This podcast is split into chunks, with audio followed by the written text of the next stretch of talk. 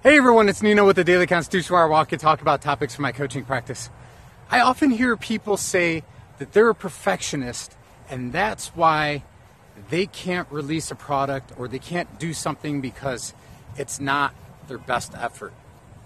But you have to balance that with also the fear that you may be feeling. Because a lot of the time, perfectionism is just a fear of failure.